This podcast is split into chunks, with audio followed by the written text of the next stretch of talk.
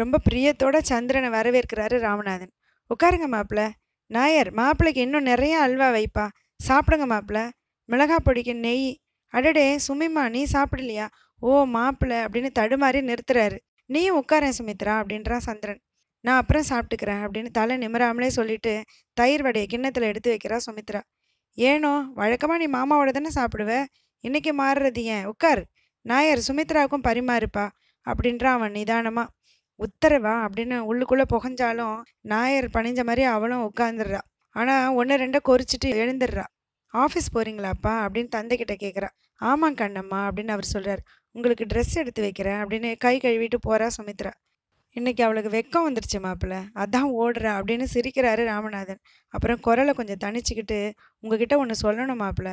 என் sir, அதான் நம்ம சுமியோட அம்மா, அவள் இறந்ததுக்கப்புறம் எனக்கு இந்த உலகத்தில் எல்லாமே சுமி தான். ஏன், என் உலகமே சுமிதான்னு சொல்லலாம். நான் சாப்பிட்றது, தூங்கிறது, ஆஃபீஸ் போகிறது, பேசுறது, சிரிக்கிறதுன்னு எல்லாமே என் மகளுக்காக தான். அவளை பார்க்காம என்னால் வாழ முடியாது மாப்பிள்ள. அதனால தான் நீங்கள் இங்கேயே தங்கிக்கணும்னு நான் கேட்டுக்கிட்டேன். உங்களுக்கு ஒரு சின்ன சங்கடம்னாலும் என்கிட்ட சொல்லிடுங்க, நான் சரி பண்ணிடுறேன்.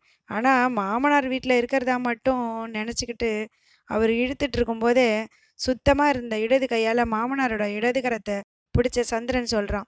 இதெல்லாம் என்ன பேச்சு மாமா, வாங்க கை கழுவலாம், உங்களோட நானும் ஆஃபீஸ்க்கு வரப்போகிறேன் அப்படின்னு எழுந்துக்கிறான். இன்றைக்கேவா மாப்பிள்ள? கல்யாண கலைப்பு தீர ரெண்டு நாள் ஓய்வெடுத்தப்புறம் அவர் முடிக்கிறதுக்குள்ளே சந்திரன் சிரிக்கிறான். என்னை விட பத்து மடங்கு அலைச்சலும் களைப்பும் உங்களுக்கு இருக்கும், நீங்களே கிளம்பிட்டீங்களே மாமா, நானும் வர்றேன் அப்படின்னு பேச்சை முடிச்சுட்டு மாடிக்கு போகிறான். ராமநாதன் வேகமாக தன்னோட அறைக்கு போகிறாரு. சுமித்ரா அவங்க அப்பாவுக்கு தேவையான சில பேப்பர்லாம் எடுத்து பெட்டிக்குள்ளே வச்சுட்டு இருக்கதை பார்த்து, பாப்பா இங்கே நான் பார்த்துக்கிறேன், நீ மாப்பிள்ளைக்கு வேணுன்றதை போய் எடுத்து கொடுப்போ, அவரும் என்னோட ஆஃபீஸ்க்கு வராராம் அப்படின்னு அவளை அனுப்புனாரு. பொது அறையில் சுமித்ரா தயக்கத்தோடு நிற்கிறா. இந்த அருமையான கணவனுக்கு தேவை எழுதுன்னு அவள் செய்கிறது சோதனை தான் அப்படின்னு தயங்கி நிற்கிறப்பவே சந்திரன் அரை கதவு திறந்து வெளியில் வர்றான். தூய வெண்ணிறத்தில் முழுக்கை ஷர்ட்டும் பேண்ட்டும் கரு நீளத்தில் சிவப்பு கோடுபட்ட டையும் கட்டிக்கிட்டு வெளியில் வர்றதை பார்த்த சுமித்ராவோட மனசில் அவனோட தோற்றம் அப்படியே பதிஞ்சிச்சு. வெளியே சுமித்ரா நிற்கிறத பார்த்ததும் அவன் என்ன அப்படின்றான். ஒன்றும் இல்லை, உங்களுக்கு உதவி செய்ய அப்படின்னு அவன் இழுக்கிறப்பவே, எனக்கு உதவியா அப்படின்னு அவன் சிரிக்கிறான். டை கட்டி ஷூ மாட்டி இதெல்லாமா இத்தனை நாள் யார் செஞ்சாங்களாம் அப்படின்னு கேட்குறான். எனக்கு தெரியாது, அப்பா தான் அனுப்புனார் அப்படின்னு கொஞ்சம் எரிச்சலோட சுமித்ரா சொல்கிறா. இல்லைன்னா வந்திருக்க மாட்டியா அப்படின்னு அவன் கேட்குறான். சுமித்ராவோட பொறுமை அடியோடு மறைஞ்சுது. நம்மளோட வரவை விரும்பாத ஒரு இடத்துக்கு எப்படி போகிறது அப்படின்னு அவன் கேட்குறா. அப்படி நான் சொன்னதே இல்லையே அப்படின்னு அவன் சொல்கிறான். வாயால் சொன்னாதானா அப்படின்னு அவன் கேட்குறா. இல்லைன்னா கழுத்தை பிடிச்சி தள்ளினேனா அப்படின்னு அவன் கேட்குறான். மோக்க குழையம் அணிச்சம்னு வள்ளுவர் சொன்னார். முந்தின நாள் அவனோட பெருமூச்சு நடையும் ஞாபகம் வந்தது. கோபத்தை மிஞ்சிக்கிட்டு வேதனை அதிகமானுச்சு அவளுக்கு. இன்டர்காம் அடிச்சுது. பழக்கத்தில் சட்டுன்னு ஃபோனை எடுக்கிறா சுமித்ரா. ராமநாதன் தான். என்னப்பா அப்படின்றா. மாப்பிள்ளை கொஞ்சம் பின்னாடி வந்தால் பரவாயில்ல சுமிமா, வெள்ளை ஃபியட்டில் வர சொல்லு அப்படின்னு ராமநாதன் சிரிப்போட சொல்கிறாரு. எனக்கு புரியும் கண்ணம்மா, நானும் ஒரு காலத்தில் புது மாப்பிள்ளையே இருந்தவன் தான் அப்படின்னு அவர் இழுக்கவும் திருத்திருன்னு முழிச்சுக்கிட்டே என்னப்பா அப்படின்னு சுமித்ரா கேட்குறப்பவே சந்திரன் சுமித்ராவோட கையிலேருந்து ரிசீவரை வாங்கி திருப்பி பேசுகிறான். ரெடி ஆகிட்டம்மாம்மா, சேர்ந்தே போகலாம் அப்படின்னு சொல்லி ஃபோனை கீழே வைக்கிறான். நம்ம சாயந்தரம் நம்ம பேச்சை தொடங்கலாம் சுமித்ரா, அது வரைக்கும் விஷயம் நமக்குள்ளே இருந்தால் போதும், புரியுது இல்லையா அப்படின்னு சொல்லிட்டு வெளியே போகிறான். கூடவே போய் ரெண்டு பேரையும் வழி அனுப்பிட்டு திரும்பி வர்றா சுமித்ரா. வந்ததும் அவசர அவசரமாக கட்டிலில் கடந்த பூவெல்லாம் எடுக்கிறா. எவ்வளவு பூக்கள்! இது போதாதுன்னு கட்டிலுக்கு பக்கத்தில் வெள்ளி கூட நிறைய ரோஜா இதழ்கள் வேற. நெஞ்சு கணக்க அத்தனையும் குப்பை கூடையில் கொட்டுறா. பெருக்க வரட்டுமாமான்னு கதவை தட்டின வேலைக்காரி ராஜத்துக்கு எல்லாத்தையும் ஒதுக்கி கொடுக்குறா. சித்தியை வழி அனுப்பிட்டு விமான நிலையத்துலேருந்து திரும்பினப்போ சுமித்ராவுக்கு உலகமே வெறுமையாயிட்ட மாதிரி தோணுச்சு. போனால் போகட்டுன்னு எத்தனையோ தடவை நினச்சி பார்த்தாலும் மனசு அடங்கவே மாட்டேன்னுது. நம்பினோமே, நல்லவன்னு நினச்சி ஏமாந்து போயிட்டோமே அப்படின்ற தவிப்பை அடக்கவே முடியல அவளால். காரை ஓட்டக்கூட முடியாமல் கை பதறினுச்சு. வர்ற வழியில் இருந்த நர்சரியில் வண்டியை நிறுத்திட்டு உள்ளே போய் அந்த அங்கே இருந்த செடி, பூ, மரம் இதெல்லாம் பார்த்ததும் கொஞ்சம் மனசு அமைதியாச்சு. வாட்சை பார்க்குறா, நேரம் ஆயிடுச்சு. இனிமேல் வீடு போகணும், வந்திருக்கிற விருந்தாளிங்களையெல்லாம் பார்க்கணும். ஆஃபீஸ்லேருந்து அப்பா திரும்பி வந்துடுவார். அப்பாவோட சந்திரனும் மீள வழி இல்லாமல் திருப்பியும் சந்திரன்கிட்டயே வந்து நிற்கிறா சுமித்ரா. எப்படி மீள்றது? தினமும் கண்ணால் கண்டு பேசி சகிச்சு சமாளிச்சாக வேண்டிய பிரச்சனையாச்சே, இதுலேருந்து மீள்றது எப்படி? சாயந்தரம் மாமனும் மருமகனும் ஒன்றா திரும்பி வர்றாங்க. வழக்கம் போல் அப்பா கிட்ட ப்ரீஃப் கேஸை வாங்க கை நிட்டுறா மகள். ஆனால் அவர் அதை அவகிட்ட கொடுக்காம பழக்க தோஷம் அப்படின்னு சொல்லி சிரிக்கிறாரு. இனிமேல் நீ மாப்பிள்ளைகிட்ட தான் வாங்கணும் பாப்பா அப்படின்னு சொல்கிறாரு. சுமித்ரா கொஞ்சம் தயங்கி நிற்கும் போது சந்திரன் சிரிச்சுக்கிட்டே மாமாவுக்கு வேண்டியதை செஞ்சுட்டு மாடிக்கு வா சுமித்ரா அப்படின்னு மேலே போகிறான். அப்பா கிட்ட பெட்டியை வாங்கி பீரோவில் வச்சுட்டு செலவு செஞ்ச லுங்கி பனியனை எடுத்து கொடுக்குறா. அதுக்குள்ளே ராமநாதன் அவசரப்படுறாரு. போமா, அங்கே மாப்பிள்ளை காத்துட்ருப்பார், சீக்கிரம் போ அப்படின்னு விரட்டுறாரு. சுமித்ரா உள்ளே போனப்போ அவன் ஆஃபீஸ் ட்ரெஸ் எல்லாம் மாற்றிருந்தான். முகம் கழுவிட்டு டர்க்கி டவலால் தொடச்சிக்கிட்டு வெளியில் வந்தவன் சுமித்ராவை பார்த்ததும் கொஞ்சம் ஏளனமான முறுவலோட கேட்குறான், எனக்காக நீ செய்யறதுக்கு எதுவும் இல்லையே அப்படின்றான் கேலியா. பின்னையே வர சொன்னீங்க அப்படின்னு பதிலுக்கு கேட்குறா அவ. அவனோட முக பாவம் மாறிடுச்சு. கொஞ்சம் யோசனையோட ஆமாம் வர சொன்னேன், ஏன்னா உட்கார் சுமித்ரா உங்ககிட்ட கொஞ்சம் பேசணும் அப்படின்னு ஒரு சோஃபாவில் போய் உட்காடுறான். சுமித்ரா உட்காராமல் நின்றுக்கிட்டே நான் டிஃபன் எடுத்து வைக்க போகணும் அப்படின்றா. செய்யலாம் செய்யலாம், அதுக்கு முன்னாடி நான் சொல்ல வர்றதை கேட்டுகிட்டே போ. நம்ம ரெண்டு பேருக்கும் பிடிக்குதோ இல்லையோ, நம்ம ரெண்டு பேரும் தான் கணவன் மனைவின்னு ஆயிடுச்சு. இது லேஸில் மாற்றக்கூடிய விஷயம் இல்லை. அதனால் எலியும் பூனையுமா நிற்கிறத விட்டுட்டு ஒருத்தர் ஒருத்தர் சகிச்சிக்க முயற்சிக்கலான்னு நினைக்கிறேன் அப்படின்னு சொல்லிட்டு நிறுத்துறான். உதடுகளை அழுந்த மூடிக்கிட்டு தரையிலே பார்த்துக்கிட்டு சுமித்ரா அசையாமல் நிற்கிறா. உதட்டை பிதுக்கி தோலை குளுக்கிறான் அவன். நான் எனக்காக இதை சொல்லலை மாமா, அதாவது உன் அப்பாவோட மனசை வருத்துறது எனக்கு பிரியமில்லை, ஏன்னா அவரை எனக்கு பிடிக்குது அப்படின்னு முடிக்கிறான்.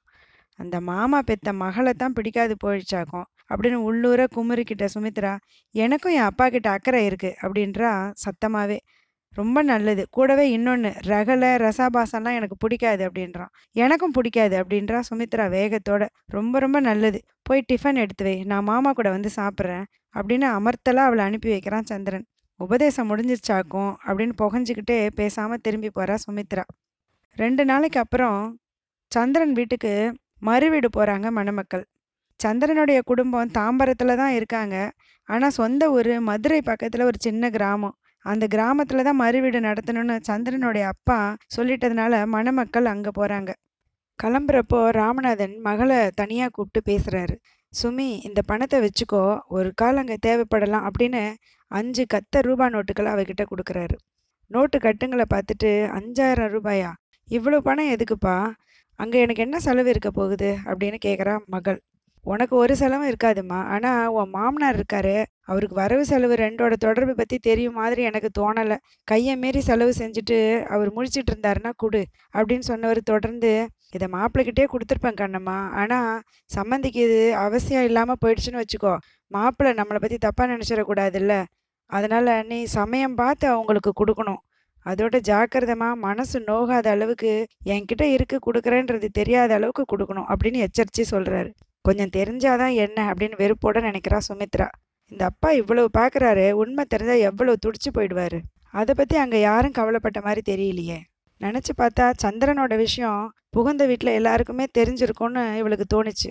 காலில் விழுந்து எழுந்தப்போ மாமியார் பயத்தோட மகனை பார்த்து சிரிக்க ட்ரை பண்ண மாதிரி தெரிஞ்சுது அவளுக்கு.